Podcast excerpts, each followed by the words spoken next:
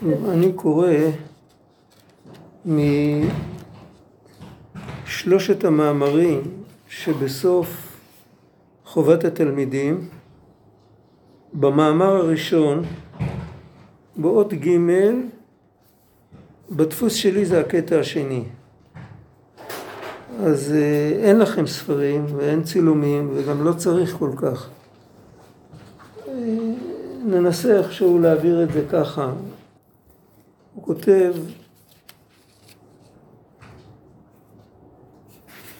לפני זה הוא כותב הקדמה, הוא כותב שבן אדם כשהוא מבין משהו, הוא משיג משהו בעולם העליון, הוא צריך לזכור שהוא משיג את ה... לא יודע איך לקרוא לזה, את הצינור שלו או את הביטוי שלו, את... הוא לא משיג את האובייקט, הוא משיג איך שהוא אמור, איך שהאובייקט מתורגם לממד יותר קטן על ידי הנפש של האדם. כי הנפשות שלנו זה מיניאטורה של העולמות העליונים. כל מה שיש שם יש, יש לנו בנפשות. וכל מה שאנחנו משיגים שם, אנחנו משיגים בעצם את עצמנו עם, עם ידע שיש לנו שורש למעלה. אבל בעצם אנחנו מדברים על עצמנו, לא על עצמנו היומיומי, לא על המצב שלנו. אנחנו מדברים יותר על המהות שלנו, על, ה, על הכוחות הפנימיים שלנו, אבל לזה אנחנו קוראים עולם עליון. אין לנו דרך להשיג משהו שהוא לגמרי מופשט מה, מהקשר איתנו. אם אנחנו משיגים משהו, זה אומר ש... אנחנו באנו משם ואנחנו רואים את השורש של עצמנו. זה מה שהוא אמר בקטע הקודם, לא קראנו את זה. ועכשיו הוא בא להסביר את זה קצת יותר. הוא אומר, נמשיל לך משל. יודע אתה שיש בגוף האדם כוחות וחושים שונים. חוש הראייה בעיניים, השמיעה באוזניים, כוח ההילוך ברגליים, וכולם מקבלים את חיותם מנפש החיונית אשר בו. כי אחר כלות שנות חייו, כן, אחרי שהבן אדם מפסיק לחיות, נשאר הגוף עם כל כליו ואיבריו שלם, הוא לא מתפוגג בשנייה. אבל מה חסר? בלא, בלא חושים ובלא כוחות.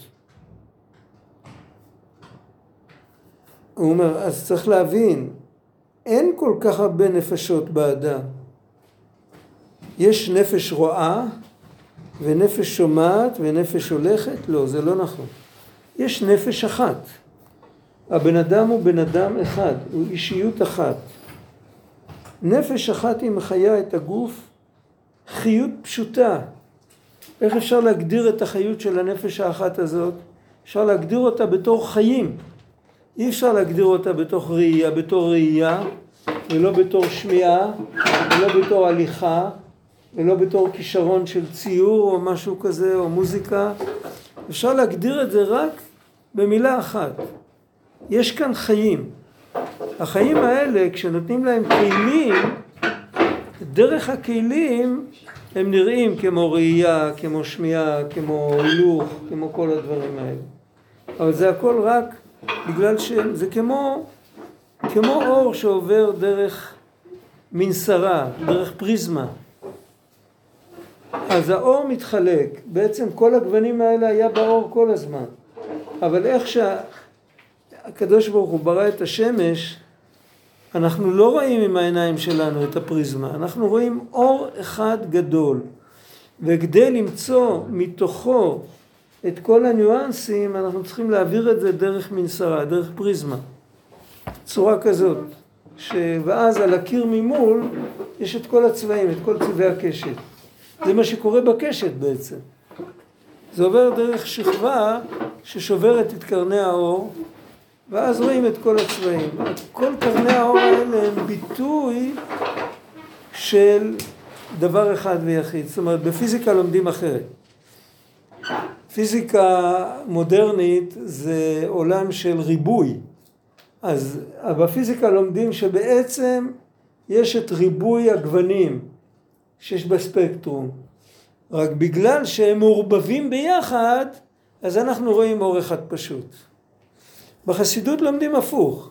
יש אור אחד פשוט, כדי שיתגלה ממנו כל החילוקים, אתה צריך כלי שיחלק אותו. זה לא סתם שתי שיטות, זה מראה גם על התחלה של המציאות. בפיזיקה לומדים על ריבוי, בחסידות לומדים על אחדות. יש אלוקים אחד שאתה קולט אותו דרך כל כך הרבה כלים. אז גם האור הפיזי הוא אור אחד שדרך הכלים אתה רואה, וגם אור הנפש. אז בגלל שהוא פוגע בעין, אז הוא מקבל צורה של ראייה, הוא מקבל גוון. כשהוא פוגע באוזן הוא מקבל צורה של שמיעה. כשהוא מגיע לגפיים אז יש לו או צורה של עשייה או צורה של הליכה וכל זה. ו- ו- ו- וכולו וכולו, יש הרבה איברים באדם, הוא בכוונה מדבר רק על האיברים החיצוניים שכל אחד רואה אותם ומכיר אותם. זה פוגע בלב, זה פוגע בכליות, זה פוגע... למה אנחנו אומרים שכליות יועצות? באיזה אופן כליות נותנות עצה? המוח נותן עצה. הכליה מסננת את הדם. היא, היא זורקת החוצה את מה שלא רלוונטי. זה מה שאנחנו עושים כשנותנים עצה. אנחנו זורקים החוצה את מה שלא רלוונטי. אז הכוח של הכליה הוא איך שרואים, הכוח הפיזי רואים אותו בכליה. הכוח הרוחני של הכליה רואים אותה בחשיבה, אבל זה אותו כוח. יש בנפש כוח לעשות בירור בין מה שרלוונטי למה שלא רלוונטי. קוראים לזה כליות. כשהוא אומר אה, בתפילה בתהילים, כי אתה קנית כליותיי, תסוכני מבטן אמי. כן. אז מה הוא מתכוון? מה, מה זה קנית כליותיי? קנית כליותיי זה כמו קונה שמיים וארץ.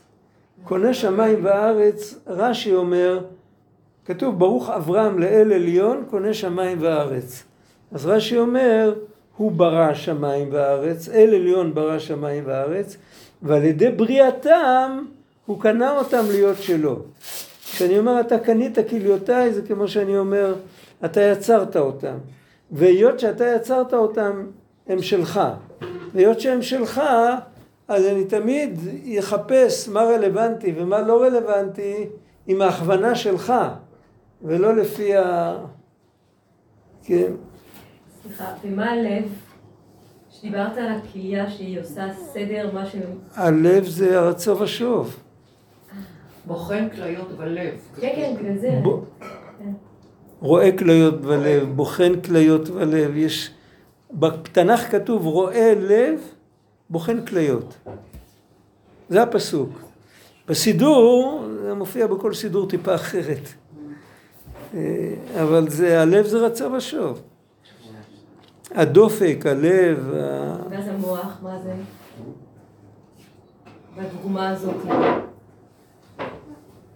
המוח זה כמו כשמדברים על נקודת התחלה של רעיון, נקודת התחלה, יש לכל, לכל רעיון, יש שתי קצוות, יש נקודת התחלה ויש הרחבה, יש מסקנה.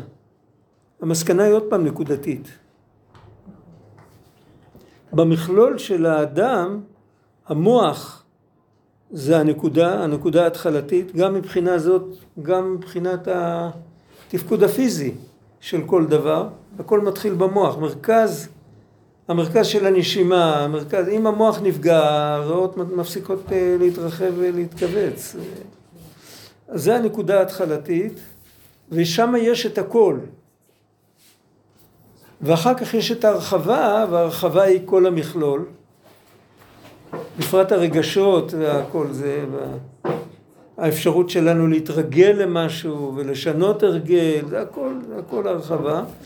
וההתנהלות בפועל של הבן אדם, זה המסקנה, זה הנקודה הסופית. זה כמו חוכמה ומלכות ובאמצע כל הספירות. נפש אחת היא מחיה את הגוף חיות פשוטה, רק שלפי הכלים אשר היא מתלבשת בהם, כזה חוש מתגלה וכזה כוח מתגלה.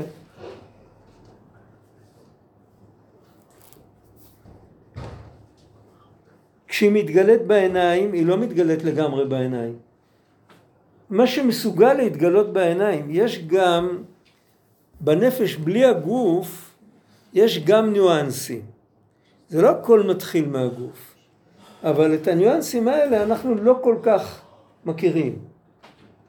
זה כמו שנאמר, כשיש אורות ללא כלים, אז באופן רשמי, בקבלה, אז האורות הם כולם אותו דבר, והכלים נותנים את הגוון. אבל זה לא נכון עד הסוף, זה נכון מבחינה מסוימת. באופן יחסי, באופן יחסי לגוון של הכלים, אז לאור אין גוון. אבל אם, אם, אם נתבונן טוב באור, אז אנחנו נראה, ויש לזה ראיות גם מדברי חכמים קדמונים, לא ניכנס לזה עכשיו, אבל הסגנון שלו, שהוא מדבר על הנפש, הוא אומר, החלק של הנפש ש, שהוא יכול להתלבש בעין, הוא זה שמתלבש בעין והופך להיות ראייה פיזית. זה הסגנון שלו. אולי נחזור לזה ונרחיב יותר למה הוא מדבר בדיוק ככה. וכשמתלבש באוזניים, אז הכלים, האוזניים, שבניינם והכשרתם אחרת מהעיניים, הם מגלים את חוש השמיעה. אבל בעזרת מה הם מגלים את חוש השמיעה? בעזרת האור שמתלבש בהם. הם מצד עצמם, אה, זה כמו המערכת הכי משוכללת, אבל יש הפסקת חשמל. שום דבר לא עובד.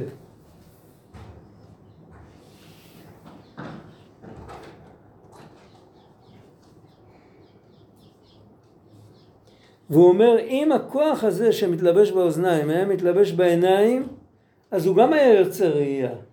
יכול להיות שהיה יוצר ראייה אחרת טיפה, אבל היה יוצר ראייה. כי מי שבסוף נותן את הגוון זה האיבר. וכן הוא בשאר הכוחות כידוע מספרים הקדושים. מזה, אה? רואים את הקולות, היה במעמד הר סיני. אוקיי. יש גם שם הרבה פירושים, וזה סוגיה, זה ארוך. את רוצה עכשיו אה, אה, לסגור את הספר, לדבר על רואים את הקולות? אפשר, אבל זה לא, אנחנו באמצע, עוד לא התחלנו בכלל. זה הכל היה הקדמה, זה הכל היה רק משל. ובמשל הזה תבין יותר גם את דברינו הנזכרים לעיל, בעניין השגות האיש בעניינים גבוהים. איך אדם גשמי יכול להשיג דברים שהם לגמרי רוחניים? איך הוא יכול? כי חוץ מזה שעניינים האלו כולם קודש, גם הבנת האיש בזה לא הבנה בלבד היא. אם בן אדם ניגש להבין את העולם העליון רק עם, עם הצד השמאלי של המוח, עם מתמטיקה, עם דברים כאלה, עם אינטלקט, אז הוא, הוא מבין משהו, איזשהו תהליך. הוא יודע מה קודם, מה אחר כך, אבל אין לו באמת הבנה אמיתית במשהו מהעולם העליון. אבל אם בן אדם כן זוכה, סימן שיש לו משהו אחר, לא רק הבנה, זה לא רק הבנה בלבד כמו חשבון וכולי, ובהבנה רגילה בן אדם חושב על דבר שחוץ ממנו. הוא נותן דוגמה מבן אדם שלומד אסטרונומיה. הכוכבים נשארים רחוקים. ובגלל זה יש את כל המושג שנקרא היפותזה. יודעים מה זה? שכל, אינטלקט יכול להשתעשע עם היפותזות. למה? אם הוא היה יוצר קשר אמיתי עם דבר חי, עם דבר קיים, וזה היה כל המהות שלו, אז כשהוא היה פוגש היפותזה, הוא היה מקבל רגליים קרות, הוא לא היה יכול להתייחס לזה. כמו שאי אפשר לאהוב היפותזה. הלב מתקשר לדברים חיים. ואם יגידו לו איזושהי היפותזה, אי אפשר לאהוב היפותזה. אפשר לאהוב, לומר, אם זה היה חי הייתי אוהב את זה. אבל אי אפשר לאהוב את זה כהיפותזה. שכל יכול להשתעשע עם היפותזה. למה? כי הוא לא באמת יוצר קשר באמת עם הזולת. הוא יוצר קשר עם איזשהו מהלך הגיוני שהזולת הוא חלק ממנו. אבל זה לא, זה לא אמיתי. כמו שרוב חוכמת החשבון למשל, יסודה רק על הכת תמצאות. הכת תמצאות זה השם הארמי של המילה היפותזה. ואם היה כך וכך, איך עלה החשבון? בוא ננסה. אבל אני לא מרוויח מזה, אני לא מפסיד מזה, אין לי שום עסק עם זה. אבל הבנה זו, ההבנה הזאת שיהודי, שהוא מדבר פה, יהודי מקובל, מקובל אמיתי, מכוון אמיתי, לא אחד שלמד איזה קורס, שהוא באמת, אה, הוא שייך לזה, וכשהוא מתבונן לעומק בהוויה של איזשהו עולם עליון, זה סיפור אחר. הבנה זו הבנת קודש, ההשגה אשר בקרבו, המשכת אור כל חלקי נשמתו, היא בו בפועל היא. וכל אחד מהחלקים מתגלה בו לפי הכלי מכלי הגוף אשר נתלבש בו.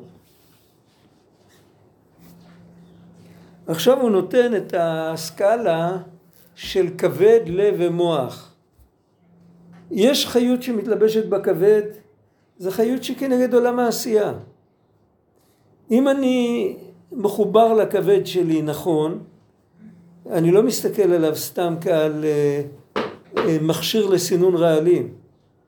זה הכבד והכליות, כל אחד מסנן רעלים אחרים.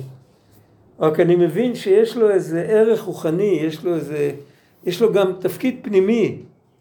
אז אם אני מסתכל על זה ככה, אז זה, זה נותן לבן אדם איזשהו עומק יותר, שיכול על ידי זה להבין גם את העולם שכנגד הכבד. איזה עולם הוא כנגד הכבד? זה עולם העשייה. אם הוא, אם הוא יודע איך להסתכל על הלב שלו, אז הוא יודע איך להסתכל על עולם היצירה. אם הוא יודע איך להסתכל על המוח שלו, הוא יודע להסתכל על עולם הבריאה. הרב, מה הכוונה להסתכל על הכבד? אז תכף נראה. אה. תכף, תכף. באצילות אין? אני רק נתתי כותרת, עוד לא קראתי את זה בכלל. תכף נראה. סליחה, באצילות אין בתוך הגוף של הבן אדם? הוא המקיף זה אצילות? תכף, תכף נראה, תכף. זה עוד לא, עוד לא התחלנו.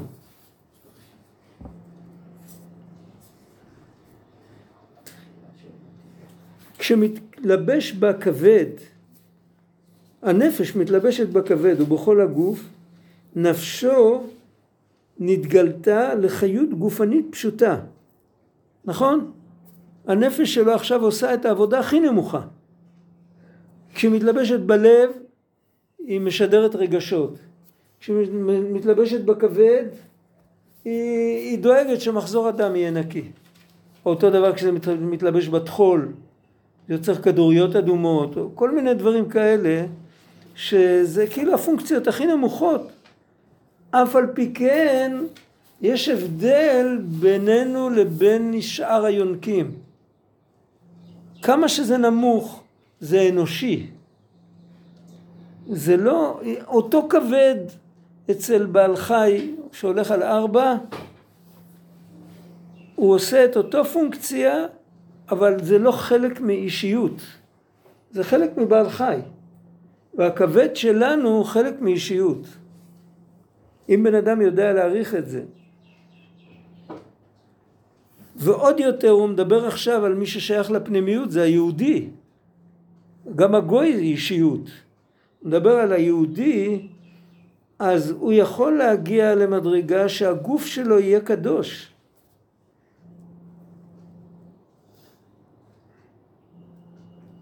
ואותו דבר כשמתלבש בלב, אז מתגלה רוח, ויש בו את המידות של אהבה ויראה וקדושה וכל זה. ולא אהבה ויראה סתם לשטותים, לשטויות. מידות עילאיות מתלבשות באיש הישראלי, רק שתמונות ולא נראות בו. זאת אומרת, בעצם כשאנחנו מסתכלים על יהודי, אנחנו מסתכלים על צדיק. ככה אמרו חז"ל. חז"ל אמרו שמתי שבני ישראל קיבלו את התורה, הם, לפני זה הם היו בני נוח, כן?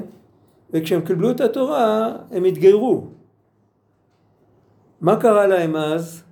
מה שקרה להם אז, הקדוש ברוך הוא הטביע בהם חותמת. מה החותמת? אנוכי השם אלוקיך, איך כתוב שם? י' כ' ו' כ'. ליהודי יש חותמת בנשמה שלו. והחותמת הזאת היא בעצם אמורה ליצור אדם צדיק, אדם נקי, אדם מכוון. רק האדם הצדיק הזה, אם הוא יתגלה כל כולו כמו שהוא, לא תהיה לו בחירה. והאלוקים רוצה שיהיה לנו בחירה, אז הכניסו בתוכנו את האדם הצדיק והסתירו אותו עם, עם, עם עוד שותף. זה מה שנקרא בתניא הנפש הבעמית. והשותף הזה הוא לא כל כך עדין, הוא הרבה פעמים אה, לוקח את רשות הדיבור ראשון, טוטאלית. אבל זה התנאי שבו אנחנו יכולים לקבל בחירה. אם אין לנו את השותף הזה, ועוד יותר, השותף הזה הוא לא שותף זר. השותף הזה הוא חלק מאיתנו. האישיות שלנו היא אישיות עם סקאלה, שהחלק העליון של הסקאלה זה החלק האלוקי, והחלק הנמוך של אותה סקאלה, של אותה אישיות, זה החלק הבעמי. אבל אף על פי כן, למרות שאנחנו באותה סקאלה, וכל אחד מושך לכיוון שלו, אבל יש לנו בפנימיות, יש לנו אישיות עמוקה יותר, זה בעצם הפנימיות של האישיות שלנו, זה לא שניים, שהיא צדיק, צדיק גמור, שהוא רוצה רק את הטוב, והוא רואה רק את הטוב, והוא רואה רק את הקדוש ואת הטהור ואת הנכון, ואנחנו יכולים להתגעגע לנכון הזה ולקדוש הזה ולטהור הזה. ואנחנו יכולים גם להפנות אליו עורף. אם אנחנו מתגעגעים אליו, אז לאט לאט אנחנו מושכים אותו החוצה. איך גורמים לבן אדם שיפתח את הפה וידבר? אם מדברים איתו, אז הוא מקשיב. איך אני, אני רוצה לשמוע ממנו. צריך לשאול שאלות. הצדיק הזה בפנים, אם אנחנו יודעים לא רק להתגעגע, אלא גם להתקשר אליו ולשאול אותו שאלות, זה פותח לו פתח להתגלות. המרכז של המקום הזה זה כוח הדעת, זה הפנימיות של כל הפנימיות של כל הנשמה זה כוח הדעת. וכוח הדעת מתעורר אם שואלים אותו שאלות. וכל זמן שבן אדם לא שואל שאלות, אז הכוח הזה נשאר חסום. אין לנו גישה אליו, אנחנו לא יודעים שהוא קיים. יכול להיות גם כל מיני דברים אחרים שמעוררים אותו.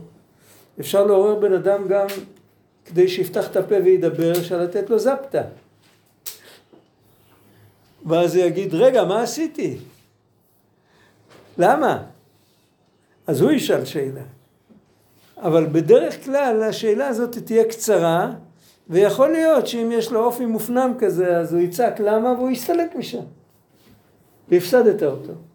אבל אם אתה מושך אותו ב- עם עניין, אתה שואל אותו, אתה שואל אותו, כמו שואלים בן אדם זר, מאיפה באת, מה הרקע שלך, מה אתה, מה אתה עושה פה, את מי אתה מחפש, אפשר לעזור לך, שאלות פשוטות.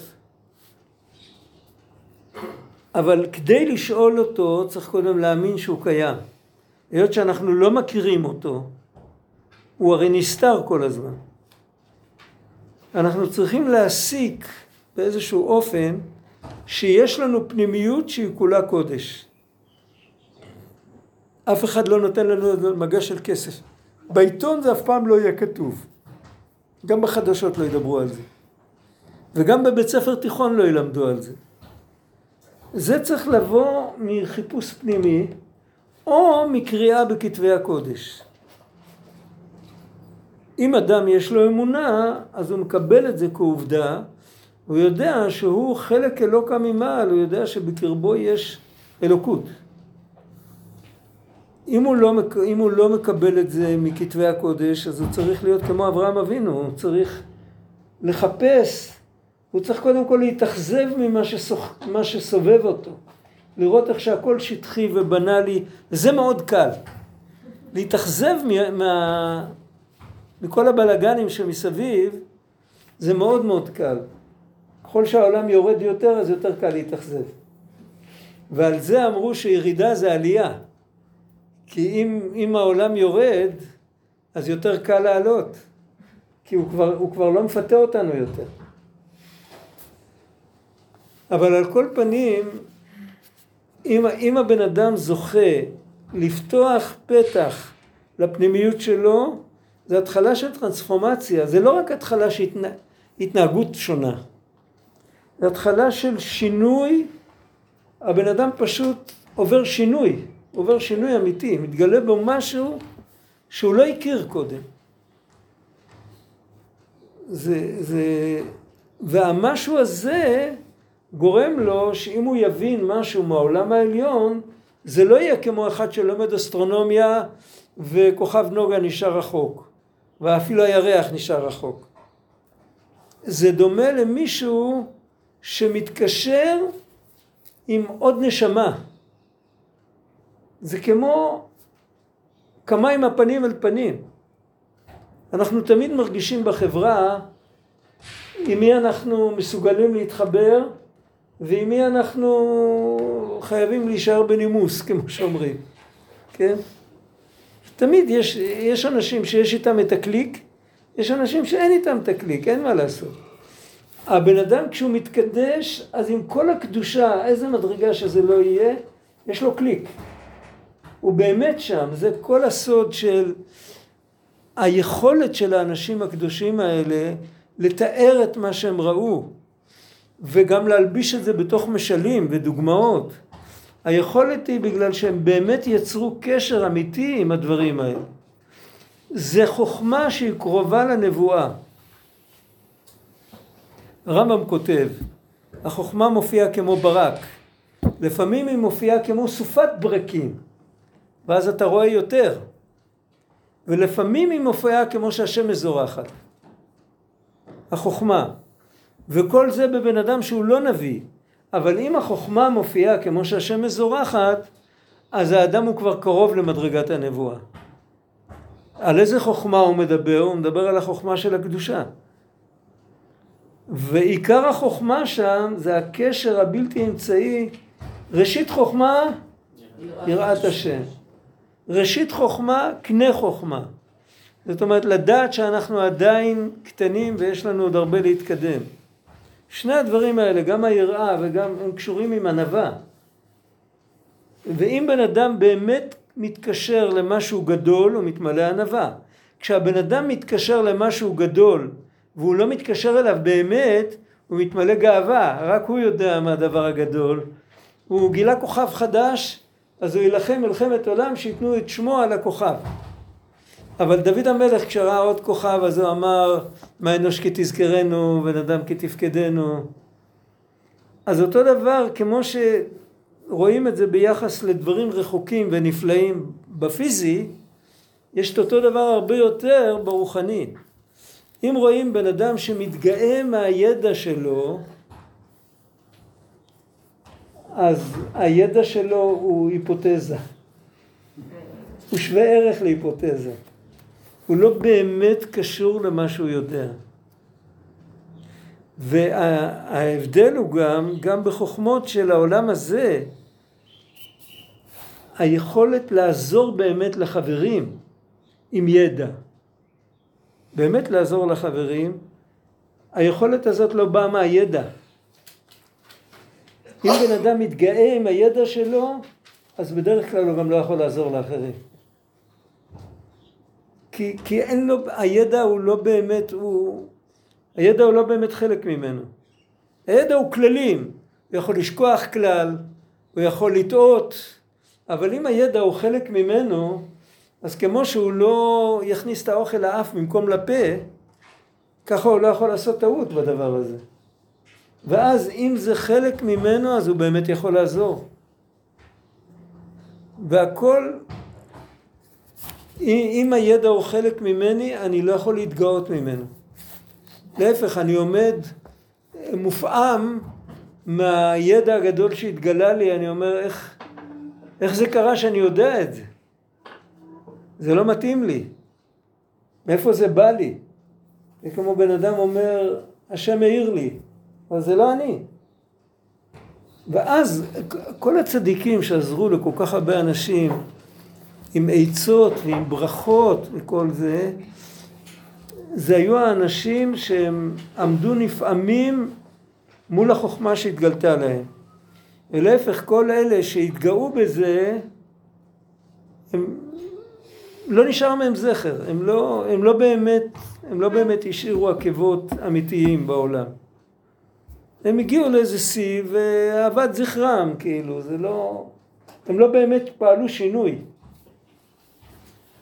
הרב, לגבי העניין של יצירה, נגיד אומנות, ציור, לפעמים אתה רואה שיש איזה חיבור של אנשים בכלל, שהם לא דווקא מחוברים לאלוקות ברמה שהיא מודעת, אבל הם, הם צינור, ואז גם יכולים גם להתגאות, או שהם יכולים ל... זאת אומרת, יש שם איזה דואלי כזה. יש להם בחירה. אם הם לא יתגאו, הם יבינו שהם קיבלו את זה מהאינשהו, אז הם מתחילים ללכת על דרך שבסוף, בקצה הדרך הם יתחברו לקדושה. אבל אם הם כבר מההתחלה מתחילים להתגאות, אז זה כמו כלב, ראית פעם כלב בשלג שרודף אחרי הזנב שלו? אפילו שהם מורידים ידע כזה גדול. הוא לא מגיע לאף מקום. לא, אבל אני מדבר על הנקודה הזאת שיש פער בין האגו לבין הידע, כי בן אדם יכול ליצור יצירה מוזיקלית נפלאה והמידות שלו לפעמים לא... בסדר, אבל, אבל תמיד יש לאדם בחירה. יש לאדם בחירה. האגו זה לא אנחנו. האגו זה אפשרות, אנחנו יכולים לבחור להתבטא דרכו. הבנת אותי? מה זאת אומרת להתבטא דרכו? לגלות את החיות שלנו דרך האגו, ואז האגו תופס תאוצה. אנחנו יכולים להתעלם ממנו, אבל זה הכל בחירה, זה בחירה פנימית. הבחירה הפשוטה זה לא ללכת אחריו. נגיד, אם בן אדם הוא, הוא בטבעו כל היום רוצה לזוז, וזה מפריע לאנשים אחרים, אז הוא צריך להתיישב. אם בן אדם אוהב לשבת ולא לזוז, והוא לא עוזר לאחרים, אז הוא צריך להתחיל לזוז. בכל הדברים האלה הוא לא מטפל באגו, אבל הוא לכל הפחות רומז לו, אתה לא בעל הבית. כן, בשביל זה אנחנו לא בני נוח. אנחנו לא עושים מה שנוח לנו. הבנת אותי? אז למה יש בחירה אחרי זה, לראות את המקור או לא? מה, מה? אחרי שהוא הוריד את היצירה, יש לו את הבחירה אם לראות את המקור או ללכת ל... כן, כן, ודאי. היצירה תתגלה גם אצל אה, מי שלא יהיה. אה, פיקאסו, רנברנדו, ואן גוך או כל החבר'ה האלה הם, הם, הם, הם לא היה להם כוחות של בן אדם רגיל. הם ציירו, זה היה התגלות מלמעלה. שאלה מה הם עשו עם זה. הרב, איך, איך עושים שהידע הזה יהיה, יהיה בפנים ולא רק בהיפותזה? אני לא שמעתי, אני כבד, כבד שמיעה. איך עושים את זה שהידע הזאת תהיה פנימית ולא פה היפותזה? איך מפנימים את זה? סתם ידע שלומדים. לא, התורה, איך, אמר, הרב אמר שהצדיק זה מי שמפנים את הידע. זה מפנים הבנתי, את. הבנתי, הבנתי. איך עושים אם- את זה? בשביל זה אנחנו מתחילים ללמוד, אנחנו מברכים קודם ברכת התורה. אנחנו מתפללים לפני שהולכים ללמוד, לא מתחילים את היום עם לימוד. בן אדם לומד, הוא קודם כל הוא קובע יחס רגשי לחומר הנלמד. יש, הוא מאמין באמונה שלמה שמה שהוא הולך ללמוד זה משהו אלוקי. זה לא אנושי, זה לא... אז אם יש לו, יש לו בלב את ה... את ה אז הוא לא הופך את זה להיפותזה, הוא לא מתייחס לזה ככה. הוא מתייחס לזה כאלמנט. אולי זה לא רלוונטי בשביל החיים שלי כרגע, אבל זה אמת, כל העולמות חיים מזה. וכשמתלבש במוחו כלי יותר זכה, כלי יותר זכה נתגלה בו, התחביר פה הוא הפוך קצת. אם הבן אדם באמת מגלה את ה... איך אמרנו, את החלק האלוקי שבו, אז הידע שהוא מקבל מתלבש במוח בצורה כזאת שהוא לא מעוות את זה יותר. זה, זה הופך להיות נקי, הוא מבין את זה נכון, הוא יכול להתחבר לזה.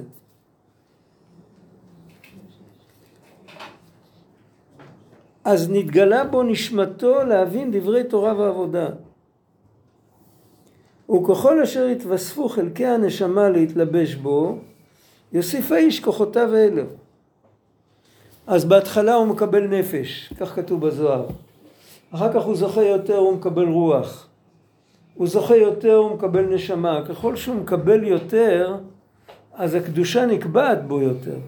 למה בהתחלה הוא מקבל נפש? הוא עדיין לא מספיק מזוכח כדי לקבל את הרוח. הרוח היא יותר גבוהה, הנפש היא יותר שייכת לעשייה, הרוח יותר שייכת לרגש. וכשהוא עוד יותר מזדכך, הוא מקבל גם את הממד האובייקטיבי, את, ה, את השכל האלוקי. ואם הוא מזדכך עוד יותר, הוא מקבל גם את המקיפים, את החיה, את היחידה. ככל אשר יתווספו חלקי הנשמה להתלבש בו, יוסיף האיש כוחותיו אלו, וכשנתווספו החיה והיחידה לשרות עליו, יתווסף ברצון ותשוקה לדברים יותר קדושים, אשר למעלה גם מן השגתו. אז הוא יקבל כיסופים אל מה שמעבר. אבל פה הוא, הוא, הוא שולל משהו. מה פירוש הוא משתוקק? זה לא שהוא רוצה להיות אה, צדיק גדול וקדוש אה, סתם ככה, בלי לעבוד על זה.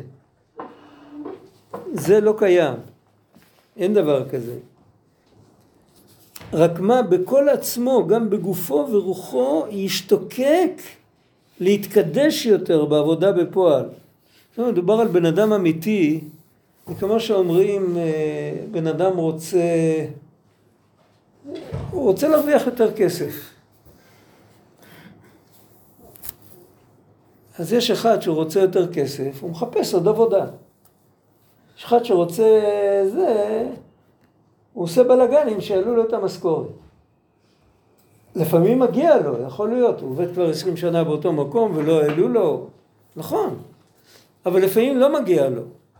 רק הוא יושב על איזה, על איזה צומת, ואם הוא יתחיל לאחר או זה, אז זה יזיק לבעל הבית, אז הוא נותן לו עוד כסף.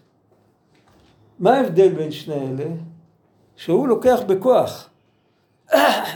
בעצם אובייקטיבית, מה שהוא מקבל זה מספיק. על, על עבודה כזאת, על מקצוע כזה, על עניינים כאלה, זה המחיר. אין לך מה ל... אתה פשוט מנצל את החשיבות שלך, עד מתי אתה יכול לנצל את זה? עד שבעל הבית ימצא מישהו אחר להחליף אותך. לא, לא לעולם חוסן. לא לתמיד אתה תהיה, תתפוס אותו בגרון. בן אדם ישר, הוא רוצה יותר כסף, הוא מחפש עוד עבודה. או שהוא מחפש להשתדרג, הוא הולך לעשות איזה קורס, ואז הוא, הוא יעבוד יותר טוב. בעבודת השם זה בדיוק אותו דבר. יש בן אדם שהוא רוצה, הוא רוצה להיות בעל מדרגה, הוא רוצה להיות... אז, אז הוא מתחיל להיכנס לכל מיני נישות שלא שייכות אליו. מתחיל ללמוד דברים גבוהים, הוא מתחיל להסתכל, אה, כאילו, להיות, לעשות כאילו, להיות כמו מישהו אחר. וכל זה לא, זה רק מקלקל אותו. הקצת שהיה לו קודם הוא גם מפסיד. איפה זה כתוב? יש סיפור בתלמוד, משל, על חמור שבא לבקש קרניים. אז גזזו, גזזו לו את האוזניים. חמור יש אוזניים ארוכות. אז הוא רצה גם קרניים, אז אמרו לו גם, גם את האוזניים ניקח לך. וזה משל על בן אדם שהולך למקום שלא שייך אליו, אז הוא מפסיד גם את מה שהיה לו. הכיסופים שאנחנו מדברים עליהם כאן זה כיסופים שבן אדם רוצה לעבוד, הוא רוצה להשקיע. זה לא כיסופים שרוצה שייתנו לו מתנות או לקחת בכוח. גם בכל עצמו, גם גופו ורוחו, ישתוקק להתקדש יותר בעבודה בפועל. ובמוחו יחשוף להשיג יותר, הן בלימוד התורה הפשוט, הן בדברי חסידות ועליית הנפש. הוא ישתדל להתאמץ יותר. וזה, כאן הוא חוזר להתחלה, שמה שדיברנו בהתחלה, בהתחלה, התחלנו, בהתחלת השיעור הקודם, כתוב בפרקי אבות, כל שחוכמתו מרובה ממעשיו, למה הוא דומה? לאילן ששורשיו מועטים וענפיו מרובים, וכשהבאה הרוח היא עוקרת אותו והופכתו על פניו. וכל שמעשיו מרובים מחוכמתו, אז הוא דומה לאילן שענפיו מועטים ושורשיו מרובים, ואפילו כל הרוחות שבעולם, שבאות כל הרוחות שבעולם אינן מזיזין אותו ממקומו. ככה כתוב שם במשנה, ולכאורה המשנה הזאת היא, היא לא, לא, לא מתקבלת על הדעת. למה היא לא מתקבלת על הדעת? כי בתרבות שלנו השורש זה השכל והמעשה זה הענף, נכון? ככה זה נראה לנו. אז אם יש לי יותר חוכמה מאשר מעשים, אז יש לי שורשים גדולים וענפים קטנים. אז למה הרוח מעיפה אותי? לא מעיפה. אם החוכמה זה השורשים. אם החוכמה היא שורשים. ושורשים גדולים. חוכמה מרובה ממעשים. נכון, נכון. היא לא מעיפה. מה זה? היא לא מהותה, היא מרובה, נכון. זה, זה לפי ההיגיון. אבל המשנה אומרת בדיוק הפוך. המשנה אומרת כל שמעשיו מרובים מחוכמתו, חוכמתו מתקיימת. וכל שמעש... שחוכמתו מרובה ממעשיו, אין חוכמתו מתקיימת. למה הוא דומה? לאילן שאין לו שורשים. למה אין לו שורשים? החוכמה היא השורש. אז הוא מסביר כאן כי באמת החוכמה היא לא השורש. השורש זה המוכנות להתייגע. זה השורש. זה העבודה הכי קשה להשריש אה, באדמה. השורשים להיכנס, לחדור. יש שם את הכי הרבה אנרגיה. זה השורש. אם בן אדם מוכן לעבוד, הוא יודע שמה שהוא מקבל זה חומר גלם או כלי עבודה שאיתו צריך לעשות משהו. ועוד פעם, איך מגלים את זה? עוד פעם על ידי שאלה. כשאנחנו לומדים משהו, אז אנחנו צריכים מיד לחבר את זה עם החיים שלנו. איפה אנחנו בתמונה? לא, לא, זה לא, מדובר עליי. בתהילים כתוב, אז אמרתי, במגילת ספר כתוב עליי, לעשות רצונך אלוקיי חפצתי. בליקוטי מהר"ן יש תורה, תורה קטנה של כמה שורות. כתוב שם כך: איך אנחנו יודעים אם בן אדם רוצה לעשות את רצון השם, לעשות רצונך אלוקיי חפץ, חפצתי, אם בכל מקום שהוא לומד בתורה, הוא אומר, אז אמרתי, במגילת ספר כתוב עליי, אני הנושא. זה לא איזה בן אדם, כאילו, מדברים על מישהו כזה, מישהו, על אדם הראשון, אני לא יודע על מי. מדובר עליי. ובעצם כשאנחנו לומדים משהו, אנחנו צריכים להפוך את זה לגוף ראשון. אני. ואת הקדוש ברוך הוא להגיד לו אתה. אצלנו בטקסטים שלנו הכל זה הוא. האלוקים זה הוא, האדם זה הוא.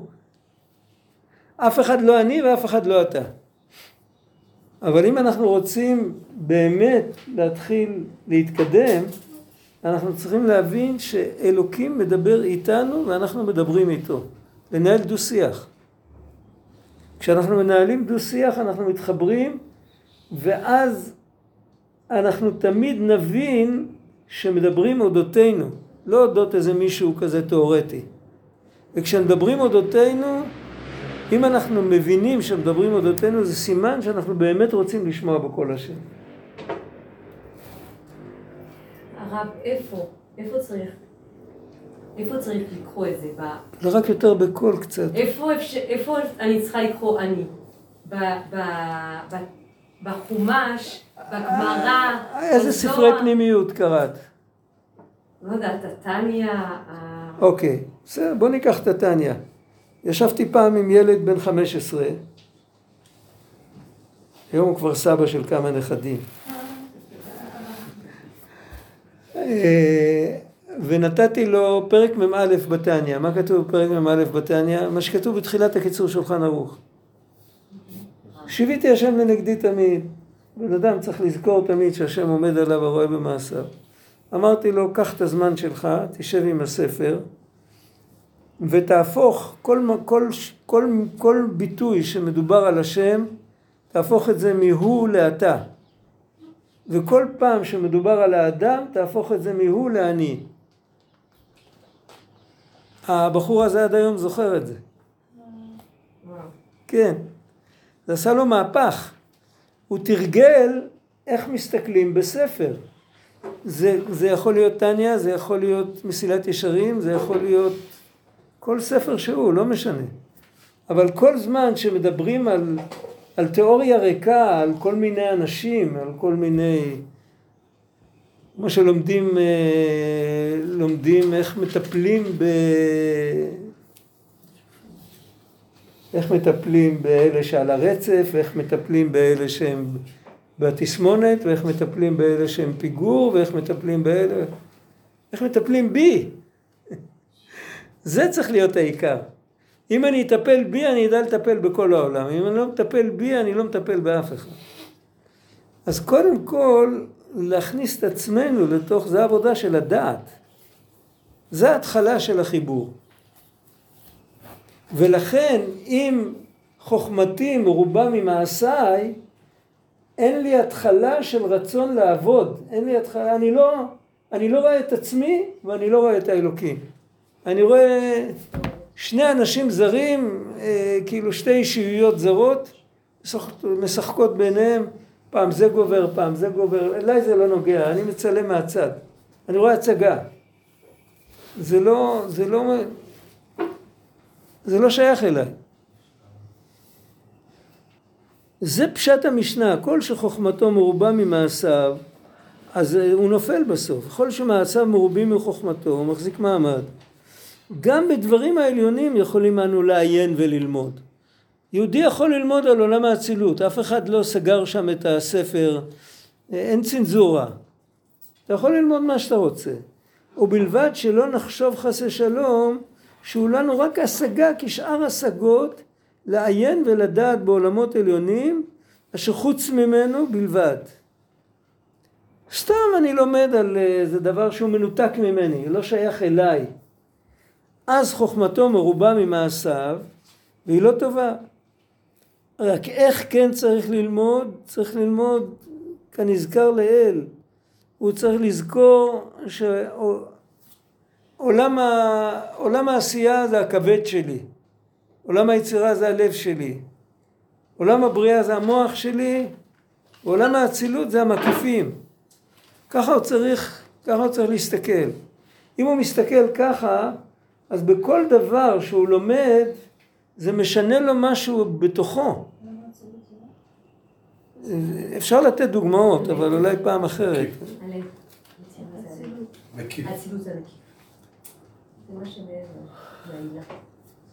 זה באמת למעלה ממני, זה השגה עליונה, אבל זה השגה שלי, זה שייך אליי. וממילא התלבשות אור העליון תהיה בו ממעל לראשו ועד לרגליו. ובכל איבר מגופו ובכל חלק מנשמתו יתווסף אור וקדושה. הגוף יתקדש והלב יתפעל יותר באהבה ויראה, והמוח במחשבותיו ועיוניו, אבל הכל יהיה בצורה של חיבור, לא בצורה מנותקת. ואף גם בעניינים גבוהים, אף בענייני אצילות ובריאה לומד, אין חוכמתו מרובה ממעשיו, כיוון שזה האצילות שלו, והתפשטותה בגופו נמצאת בנשמה, ברוח והנפש. יש לי דוד, היה לי, כבר לא בחיים. הוא היה, אה, הוא מאוד אהב אמנות יהודית. היה לו שם משפחה יהודי מובהק, אבל היה ויכוחים אם זה כמה, לפני כמה מאות שנה יהודים התחילו להשתמש בשם משפחה הזה. היה לו, היה לו... עכשיו הוא, תוך כל העסק שלו עם יודאיקה ועם כל הדברים האלה, הוא מצא חנוכיה מפראג משנת ה' אלפים של"ד זה פחות ממאה שנה אחרי גירוש ספרד. בקושי הגיעו יהודים לאזור הזה, פראג זה צ'כוסלובקיה. יהודים היו במערב אירופה יותר, או במזרח אירופה צאצאים של גרים ויהודים שהגיעו מהמזרח, יהודים הגיעו מיוון, דרך הים השחור, אבל יהודים אה, שבאו מגרמניה, מצרפת, מספרד, לא, לא כל כך התקרבו לאזורים האלה, זה לקח כמה עשרות שנים עד שזה התפתח. והוא מצא שם על החנוכיה, הוא מצא מעשה ידי, כתוב שם שם פרטי, תאריך, תאריך שנה, תאריך יהודי, עברי, ושם משפחתו. ושם משפחתו כמו שהוא מאיית אותו בדיוק. כי היה גם כאלה שהיטו אותו טיפה אחרת, זה כבר משפחה אחרת. הוא מאוד שמח. איזה שם משפחה? מה זה חשוב עכשיו? בוא, בוא נדלג על הפרט הזה בהזדמנות. אבל על כל פנים, אז אני צריך גם לדייק בניואנסים ואיך זה כתוב, אין לי כוח עכשיו. אבל תחשבו ש... אחד מהחוקרים של היהודים שם במרכז אירופה, שאין שם משפחתו כך, הוא רק, רק מעניין אותו מתי יהודים כאלה הגיעו למקומות האלה. הוא היה מוצא, זה גם היה בשבילו תגלית. הוא היה כותב על זה מחקר והיה נותן את התמונה וכל זה. אבל כשזה אותה משפחה שהוא מכונה בה, זה משהו אחר לגמרי. אצלו זה תגלית, כן, היה, היה כל מיני חוקרים ורבנים במזרח אירופה שחקרו מתי יהודים הגיעו לשם. היו אפילו רבנים שחקרו. הנשיא המנוח בן צבי כתב על זה הרבה, והוא מצטט הרבה, בסדר, היו כאלה. אבל אם בן אדם, הוא יכול להיות שבידע שלו במחקר הוא הרבה פחות, אבל התחבר לזה הרבה יותר. הוא לא רק צילם את זה, הוא רכש את זה. הסכים להוציא על זה הון תועפות. זאת אומרת, הוא באמת קשור לזה. אז אותו דבר, זה יכול לא להיות דווקא חנוכיה, זה יכול להיות גם מצבה בבית אה, קברות. זוכר שמצאנו אה, בבית העלמין הישן בצפת, בדרך מ... מקבר האריזל יש שביל כזה מפותל שהולך לבית הקברות הצבאי. איפה שיש שם את כל אסירי מחתרת וחיילים וקצינים וזה. והדרך הזאת היא דרך שהולכים בה די הרבה. הלכתי שם פעם עם, עם הילדים, עם האישה, עם זה, מצאנו שם של אחד מה... מאבות אבותיי, עם אותו שם משפחה, עם שם פרטי, ידעתי שהיה סבא כזה, לא ידעתי אם הוא הגיע לארץ, אם הוא לא הגיע לארץ, היה קבור שם, היה כתוב שם עיר המולדת שלו במזרח אירופה. זה מאוד ריגש אותנו. אחר כך אה, שדרגו את המצבה טיפה, עשו לזה איזה, הוא היה, היה יהודי גדול, היה יהודי שישב ולמד וזה... אבל תחשבו שמישהו אחר, היה כתוב שם תאריך, היה כתוב שם שם של איזה מקום בחוץ לארץ. היה עובר שם חוקר שלא קשור עם המשפחה שלו. יכול להיות שמצבה כל כך ישנה, לפני הרבה דורות, מצבה כל כך ישנה, הייתה מעניינת. אבל אם אתה הצאצא של הבן אדם, זה משהו אחר לגמרי. עכשיו, אותו דבר בעבודה הרוחנית, אם אנחנו מבינים שאנחנו מתעסקים עם משהו שזה ההתחלה שלנו. ההתחלה, אנחנו לומדים על חסד של עולם האצילות, זה השורש, זה כאילו הסבא רבא של החסד שיש לי בלב. זה לא משהו זר. זה ברור? אז זה נותן ערך אחר לכל הלימוד, זה נותן ערך אחר לקיום ולהתקדמות. כשלוקחים את זה בצורה אוניברסיטאית, כאילו מנותקת, אין לי קשר עם זה, יש דבר כזה, בסדר, זה באמת חוכמתו מרובה ממעשיו. אבל אם אני מבין שאני נוצרתי מזה, אז זה נותן לי פוש להכיר את זה. ואני יודע שכדי להכיר את זה אני צריך לעבוד קשה. אני לא יכול להכיר את זה אם אני אשב על הכורסה ואני... ואני לא אעשה עם עצמי כלום. זהו, עבר הזמן.